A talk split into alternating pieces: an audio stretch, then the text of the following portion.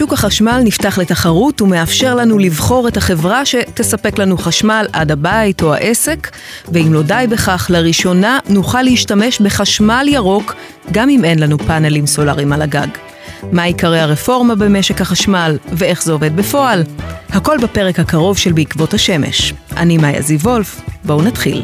עכשיו, בדיגיטל של 103 FM, בעקבות השמש, פודקאסט האנרגיה המתחדשת של 103 FM, בשיתוף דורל, אנרגיה תוצרת הטבע. אחרי שנים של דיונים ותכנונים, הרפורמה במשק החשמל נכנסה לתוקפה, ואנחנו יכולים לבחור את ספק החשמל שלנו, וגם את סוג החשמל אותו נצרוך, רגיל או ירוק, זאת בהנחה שנספיק לרכוש חשמל ירוק לפני שתיגמר המכסה. עוד מעט נדבר עם דוקטור עמוס זהבי על המעבר ממונופול לשוק תחרותי, ונבין מברק רשף, בכיר לשעבר בחברת החשמל, מה החסמים בשילוב עוד מתקנים של אנרגיה מתחדשת. אבל לפני הכל, מה משמעות הרפורמה הזו לכיס שלנו וגם לסביבה? מצטרף אלינו עורך הדין יוני חנציס, מנהל מחלקת פיתוח עסקי וסחר בחשמל בדור-על. שלום יוני. שלום מאיה. מה עיקרי הרפורמה? אה, הרפורמה בעצם אומרת שאם עד היום היינו רגילים לקנות חשמל, למשל רק מחברת חשמל, אז באה רשות החשמל והחליטה לפתוח את מקטע האספקה של אה, במשק החשמל לתחרות. ואחרי שהרפורמה נכנסה לתוקף, בעצם אפשר לקנות היום חשמל מכל מיני גופים וגורמים אה, שהם אה, גם גופים ייחודיים. למשל, אה, מחברות אנרגיה מתחדשת שמוכרות חשמל ירוק. אה, בעצם הרפורמה מאפשרת לנו, לכולנו, בבתים שלנו, להחליט שאנחנו לא קונים רק חשמל מחברת חשמל או חשמל מזהם, אלא אנחנו יכולים לקנות חשמל גם אה, שיוצר באמצעים מתחדשים, חשמל ירוק. אז אם אני משווה את זה לרגע לעולם הצרכנות, זה כמו שאני עוברת מחברה סלולרית אחת לשנייה? אני יכולה להחליף פשוט את ספק החשמל שלי בבית? זה בדיוק ככה, אבל אני חושב שההקבלה לעולם של הסלולר היא לא משרתת עד הסוף את גודל האירוע. כי הרפורמה עכשיו מאפשרת בעצם למדינת ישראל להחליט שהיא הופכת למדינה שמשתמשת יותר ויותר בחשמל ירוק. זאת אומרת, יש פה גם בשורה לצרכן בקצה, בשורה כלכלית, תחרות, אבל גם בשורה סביבתית משמעותית מאוד, שמאפשרת אפיק שלא היה קיים עד היום, אפיק ירוק. על איזו בשורה כלכלית אתה מדבר? תראי, אז מעבר לעובדה שתהיה תחרות, שתחרות זה תמיד דבר טוב לכלכלה, אה, כשמסתכלים באופן עקרוני על אנרגיה מתחדשת, עלות הייצור של כל קילוואט שולי ממתקן אנרגיה מתחדשת הוא בהכרח יותר נמוך מכל אלטרנטיבה. לכן ככל שהיקפי האנרגיה המתחדשת יעלו במשק, החשמל יהיה זול יותר. וכשאנחנו מסתכלים עכשיו על יוקר המחיה, מסתכלים על החשבון חשמל שלנו, שרק לאחרונה עלה בצורה משמעותית, התשובה היא חד משמעית אנרגיות מתחדשות, גם סביבתית, אבל כאמור גם כלכלית. כלומר, באופן גורף, כל מתקן אנרגיה מתחדשת שמתחבר לרשת, מוזיל או בעל פוטנציאל להוזיל לכולנו את חשבון החשמל. התשובה היא בפשטות, כן, נקודה. תכף נסביר איך אפשר להצטרף לרפורמה ולהחליף את ספק החשמל בבית או בעסק, אבל קודם... בשנות ה-50 חברת החשמל עברה הלאמה, מידיים פרטיות לחברה ממשלתית. בשנים האחרונות התהליך הוא הפוך, הפרטה. מה המשמעות של פתיחת שוק החשמל לתחרות ומעבר מקטעים ממנו לידיים פרטיות? מצטרף אלינו דוקטור עמוס זהבי, ראש החוג למדיניות ציבורית באוניברסיטת תל אביב, מדעי המדינה, והאיש לדבר איתו על הפרטות. שלום עמוס. שלום מאיה. ב-20 השנים האחרונות, פחות או יותר, אנחנו רואים יותר ויותר תהליכים של מעבר של שירותים מגופים ממשלתיים לגופים פרטיים. מה, מה גורם לזה? אה, יש לכך אה, מספר סיבות. אה, סיבה אחת מאוד מרכזית היא שהמדינה, למרות שהרבה אנשים לא חושבים כך, מנסה לשפר את מה שהציבור מקבל מבחינת שירותים ומבחינת המוצרים. כמובן אה, שזה גם מתקשר אה, לאידיאולוגיה. אה, הסיבה שרבים מהצמרת במדינה, בשירות הציבורי, וקצת אולי פחות מזה בפוליטיקה, מאמינים שהפרטה יכולה לסייע היא בגלל שהם דבקים בתפיסת עולם ששוק חופשי בדרך כלל עדיף על פני כלכלה ריכוזית, ולכן הפרטה תוביל למצב שבו כוחות השוק יוכלו לסייע למדינה להשיג את המטרות שלה. אני רוצה גם לציין שיש גם חשיבות לפוליטיקה בדברים האלו. לא בכל מצב, אבל לפעמים יש גם חשיבות לכך שיש בעלי עניין שרוצים בכך שתהיה הפרטה, זה מקדם את האינטרסים העסקיים שלהם. אי אפשר לשכוח את זה שיש גם אנרגיה מתחדשת, ומי שפעיל בראש הראשונה בתחום של אנרגיה מתחדשת אלו חברות פרטיות. כמובן שיש גם בעלי עניין מהצד השני, כדוגמת ועדי עובדים, שיעשו אה, רבות כדי למנוע את ההפרטה. יכולה להיות תחרות ללא הפרטה? קשה אה, לפתוח את השוק לתחרות ללא הפרטה. כלומר, הניסיון המצטבר בעולם אה, בניסיונות של אה, בואו ניצור אה, תחרות בתוך המדינה, בתוך הסקטור הציבורי, בין יחידות שונות שהן בבעלות המדינה, הוא לא עד כדי כך מוצלח. כלומר, בדרך כלל אנחנו צריכים הפרטה אה, כדי שתהיה לנו תחרות אמיתית. אם המדינה בוחרת להפריט שירות או תשתית, זה אומר שמאותו רגע היא כבר לא אחראית לו? בכלל לא. יש מקרים כמובן שהמדינה יכולה להחליט, אנחנו אה, מוותרים על האחריות המיוחדת שיש לנו בתחום מסוים. אז בהפרטת תעשיות למשל, הדבר הזה בהחלט קורה. יכול להיות שיש תעשייה שמייצרת מוצר, המוצר הזה יכול להיות אה, למשל מכוניות. המדינה מחליטה להפריט, ואז המדינה אומרת, יש שוק אה, שבו אנשים קונים מכוניות, אנחנו לא צריכים לדאוג לשוק הזה, הוא שוק מפותח, אנשים יקבלו את ההחלטות שלהם לגבי איזה מכוניות, ואנחנו בעצם לוקחים צד מאוד גדול אחרונית. אבל בתחומים של שירותים שאנחנו חושבים עליהם כשירותים חיוניים. זה יכול להיות שירותים של מדינת הרווחה, כגון בריאות, חינוך, אבל זה יכול להיות גם שירותים של רשויות מקומיות, כגון פינוי אשפה, או בתחומים של תשתיות, המדינה חייבת להיות בעניינים בכל מה שקשור להסדרת השוק, גם אם אנחנו הולכים לשוק. כי החשש הוא שברגע שהמדינה נסוגה לחלוטין מהאחריות בתחומים האלו, היא בעצם אה, מוותרת על השליטה, וברגע שהיא מוותרת על השליטה, רמת הסיכון שעומדת בפני הציבור בתחומים האלו עולה פלאים.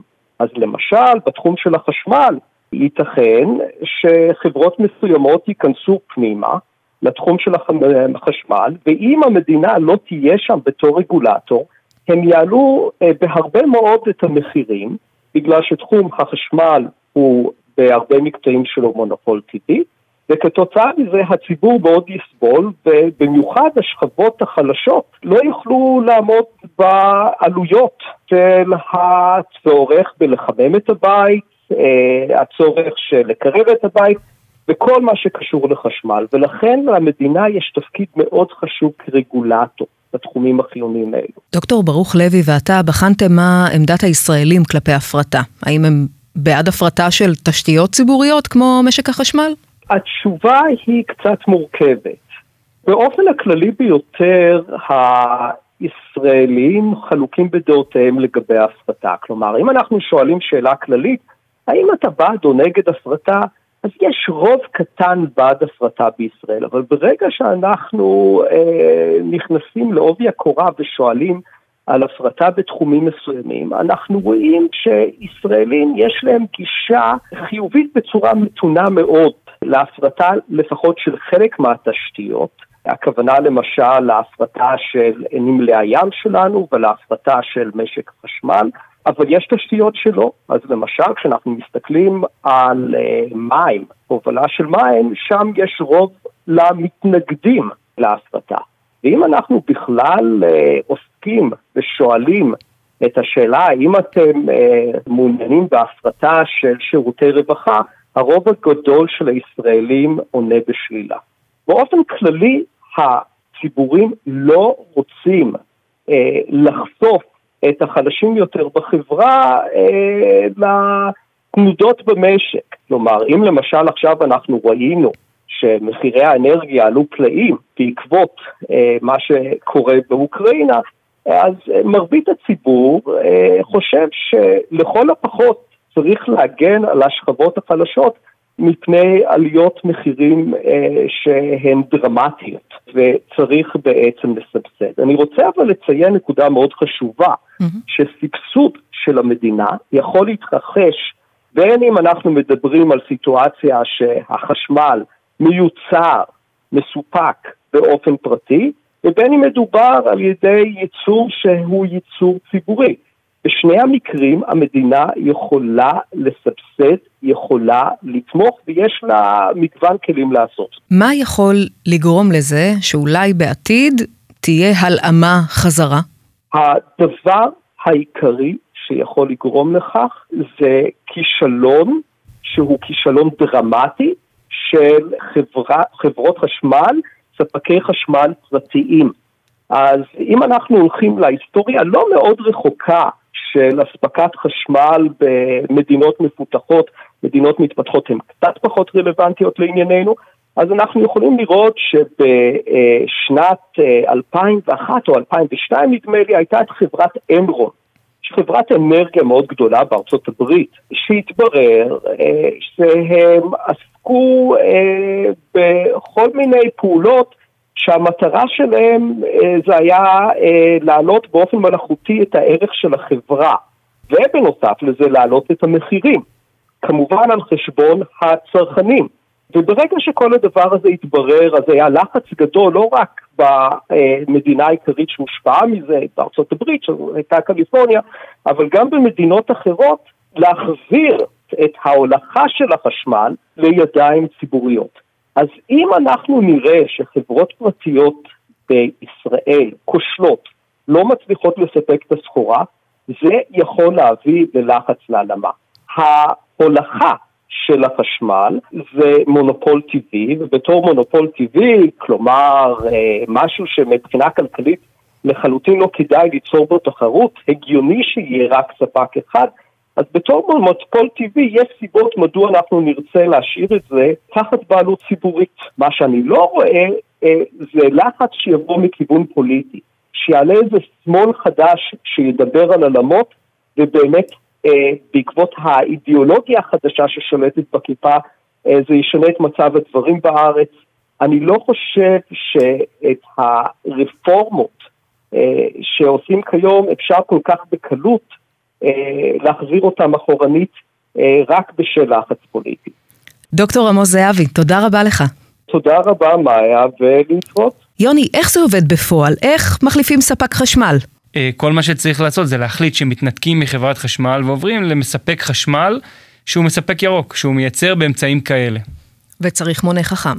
צריך מונה חכם, אה, חברת החשמל קיבלה בעצם הנחיה מרשות החשמל לספק capacity מסוים של מונים, אה, ובעלות של 230 שקל כל אחד מאיתנו יכול להתקין את המונה החכם בבית ולהחליט שהוא תורם עוד קצת ב...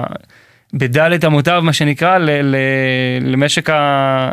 לסביבה הירוקה שלנו. ואנחנו כבר היום מדריכים לקוחות שלנו שרוצים לעשות את זה, אה, להרים טלפון, לתעד את השיחה, לבקש מונה חכם, כי אנחנו מבינים שבסופו של יום, אה, מספר המונים, לפחות בשנה הקרובה, יהיה מוגבל. אז מי שרוצה לעשות את זה, כדאי שיעשה את זה כמה שיותר מהר, וזה מה שיאפשר לו להתקשר. אז אם חשוב לי לצרוך חשמל ירוק, ואני לא גרה בבית פרטי, או שאין לי אפשרות לשים אה, פאנלים סולאריים על הגג של הבניין, עדיין אני יכולה לתרום לסביבה בזה שאני צורכת חשמל ירוק, גם אם לא זו אני שמייצרת אותו? חד משמעית. אנחנו היום נמצאים במצב שיש אלטרנטיבה נוספת של חשמל ירוק, שהיא גם ירוקה, היא יוצרה במתקנים סולאריים, במתקני רוח, היא נגישה לצרכנים והיא גם יותר זולה. וזה משהו שכבר קורה? כלומר, כבר אנשים התנתקו מחברת החשמל המסורתית וצורכים חשמל באופן אחר? חד משמעית. אה, יש, יש גופים פרטיים, גופים מסחריים, אנשים שהחליטו שהם פשוט רוצים לתרום לעולם.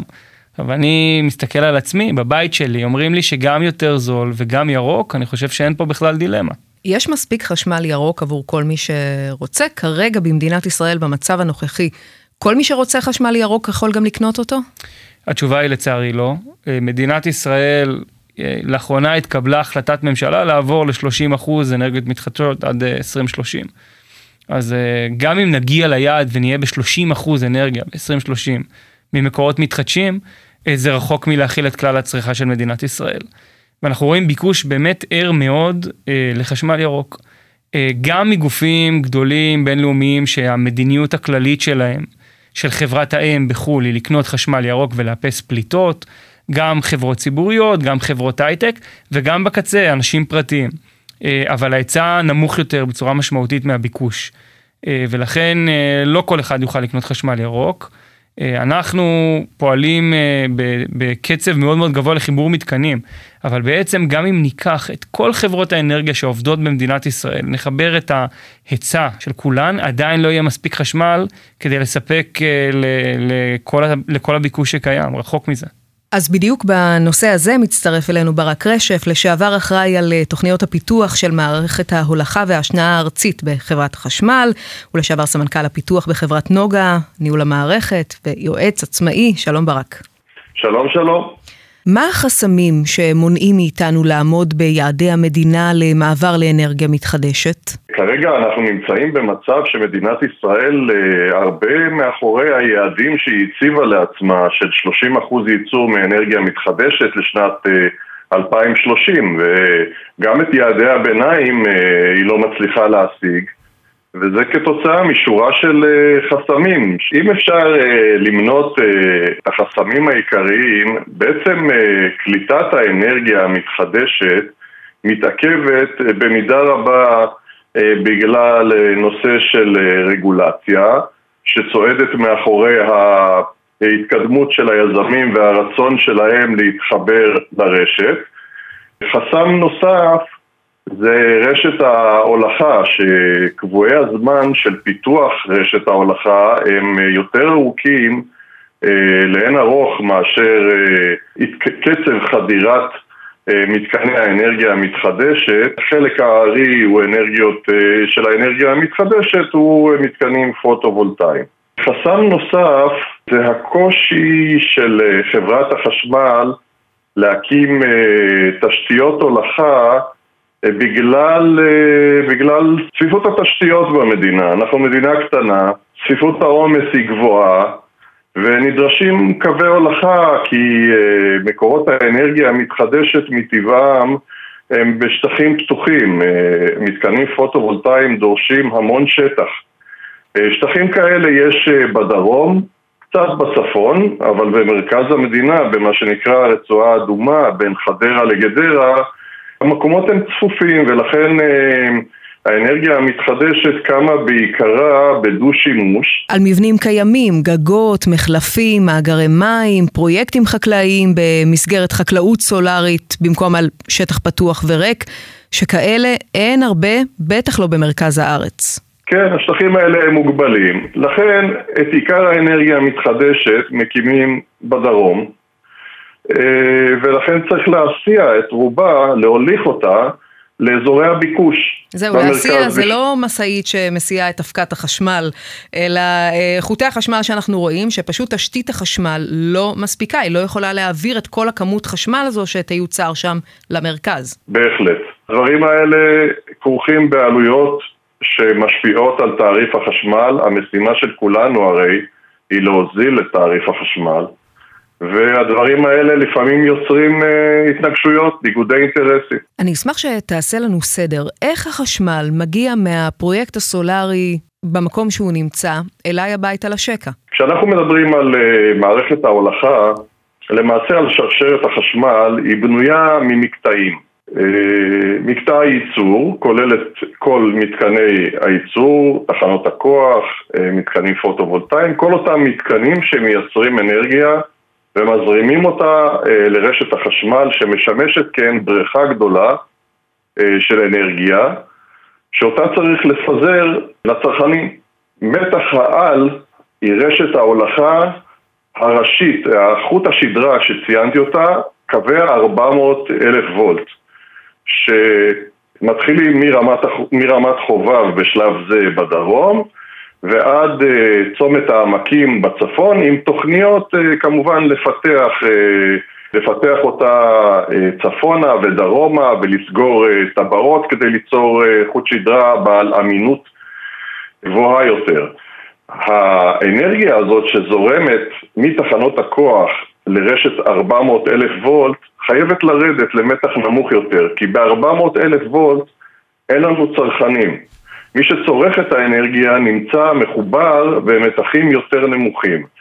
ואז בתחנות המיתוג 400 ל-161 קילו וולט ממירים את האנרגיה, משנעים אותה באמצעות שנאים ענקיים שנקראים שנאי קישור שמקשרים את רשת מתח העל ב-400 קילו וולט לרשת מתח עליון ב-161 קילו וולט. אולי זה קצת מבלבל, אבל אלה שני מתחים בעצם שמהווים את מערכת ההולכה. מתח 400 קילו וולט הוא רשת העל, זהו חוט השדרה של המערכת, ורשת מתח עליון 161 קילו וולט היא רשת ההולכה העיקרית ושם נמצאים אה, אה, רוב הקווים, קווי ההולכה אה, שמוליכים את האנרגיה לעבר תחנות המשנה בתחנות המשנה מתבצעת השנאה נוספת למתח החלוקה שהוא 22 אלף וולט, אלה אותם קווים שאנחנו רואים ברחובות, את רוב הקווים האלה אנחנו כבר לא רואים כי כבר שנים רבות טומנים אותם באדמה והם אלה שמביאים לנו את האנרגיה אה, לרחובות ומביאים אותם לקרבת הבתים, שם מתבצעת השנאה נוספת למתח נמוך שמגיע אלינו בעצם לשקעים. ה-220 וולט, זה מה שמגיע אלינו לשקע, בבית. ברק, אתה מצביע על הקושי ועל החסם שכרוך בצורך לפתח עוד תשתית נרחבת כדי לשנע בעצם את החשמל מאזורי הייצור למוקדי הצרכנות. אה, הייתי שמח אם אה, תרחיב לאפשרות, לצד פיתוח רשת החשמל, לעשות שימוש גם באגירת אנרגיה, אולי כאמצעי משלים או חלופי כדי להתגבר על אתגרי הרשת האלה. שאלת שאלה מצוינת, יוני. אנרגיה מתחדשת למעשה מייצרת בשעות שיש שמש. הייצור מתחיל נניח בשבע בבוקר, מתחיל לטפס, אה, לקראת הצהריים הוא מגיע לשיא, ואז בשעות אחר הצהריים הוא מתחיל לרדת בהספק. זאת אומרת שמערכת ההולכה לא תפוסה בכל שעות היממה על ידי הייצור הפוטו-וולטאי. היא לא מנוצלת אה, במלואה, כי צריך לתכנן אותה כך שתעביר את, את כל האנרגיה, את כל ההספק הזה, אה, גם בשעות, אה, בשעות השיא, בשעות הצהריים. ולכן בשעות אחר הצהריים, הערב, הלילה, בשעות לפנות בוקר, הרשת הזאת לא מנוצלת להעברת האנרגיה הפוטו-וולטאית. מה ההגירה פה באה לעזור לנו? היא באה לבצע הסטה של העומסים לשעות שבהם הרשת לא עמוסה. וככה אנחנו מנצלים את הרשת אה, בצורה טובה יותר, בצורה אופטימלית, אה, גם כאשר אין שמש אה, לייצור פוטו-וולטאי. הדבר קריטי במיוחד בשעות החורף, כאשר שיא הביקוש מתרחש בשעות הערב, בניגוד לעונת הקיץ, שבה שיא הביקוש מתרחש בשעות הצהריים, כאשר מפעילים מזגנים וכל העומסים עובדים. אה, בחורף אה, דווקא אה, בשעות הערב, שבע בערב, שמונה בערב, אנשים מגיעים הביתה, מדליקים אמצעי חימום, ואז מתרחש שיא הביקוש. אלא מה? בשעות האלה יש חושך. המתקנים הפוטו-וולטאיים לא מייצרים. זו השעה שבה המתקנים, מתקני ההגירה, פורקים, יפרקו לרשת את האנרגיה ויספקו את האנרגיה, ביחד כמובן עם השלמת ספק אה, מהמתקנים הקונבנציונליים, מתחנות הכוח שמונעות בדלקים. ברק רשף, תודה רבה לך. תודה רבה לכם. העובדה שנוכל לאגור חשמל ירוק שיוצר ביום, ויהיה זמין בשמונה בערב. בסוף אותנו מעניין שמונה בערב, אנחנו צורכים חשמל בשמונה בערב, בתשע בערב, אנחנו במדינה שעיקר הצריכה היא ביתית.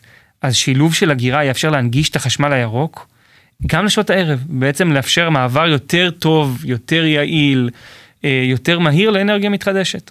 ועם התפתחות אה, מתקני האגירה אפשר יהיה לאגור כמות גדולה יותר למשך זמן ארוך יותר. נכון, נכון. אנחנו מדברים היום על הגירה יומית, אבל יש טכנולוגיות של הגירה של אה, חשמל בין עונות.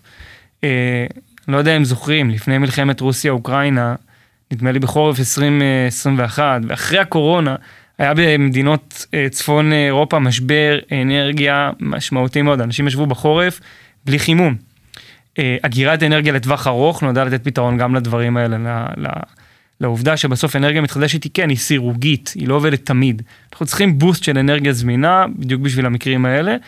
אה, אנחנו על זה, זאת אומרת דורל פועלת באמצעות זרוע החדשנות שלנו דורל טק, ויש טכנולוגיות שכבר נותנות מענה והן הולכות ומשתפרות. דיברנו לאורך הפרק על היעדים 30% מתחדשות עד 2030, אבל היום אנחנו רק על כעשרה אחוזים.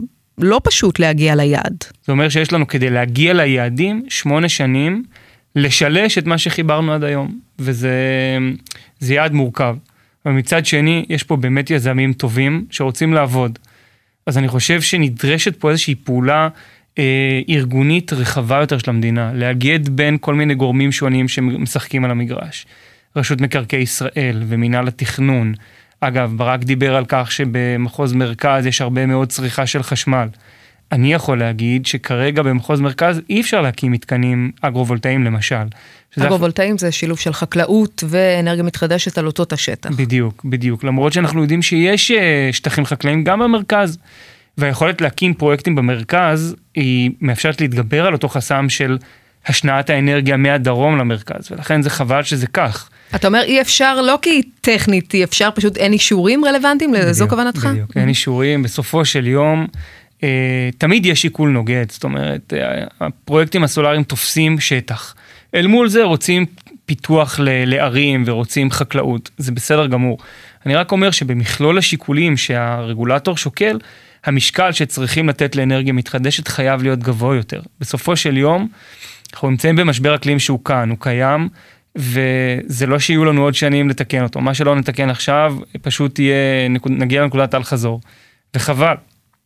אתה חושב שפתיחת השוק אה, לתחרות, פתיחת שוק החשמל, תאיץ את המעבר לאנרגיות מתחדשות? כי כמו שאמרת, זה כבר בא מה...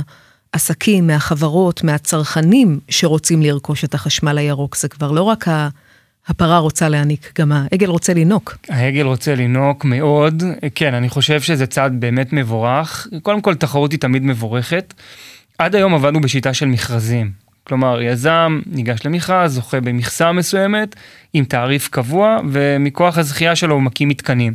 אבל כן נתקלנו במצבים שיש אה, מתקן שרוצה לצאת לדרך, זאת אומרת, יש תב"ע מוכנה, יש היתרים, הכל בסדר, אבל מחכים למכרז של רשות החשמל. הסדרת השוק אה, נועדה בדיוק למנוע את הדבר הזה. בעצם נהיה תלויים בעצמנו. יש לנו את הצרכנים שלנו, שכמו שאת אומרת, מאוד רוצים חשמל ירוק, הם מוכנים ונוכל להקים, ובלבד שנמצא את הצרכנים. בשוק שתמיד יהיו יותר צרכנים מהיצע, אה, זה מצב מצוין, וזה יאיץ את קצב חיבור המתקנים. יוני חנציס, תודה רבה לך. תודה רבה, מאיה.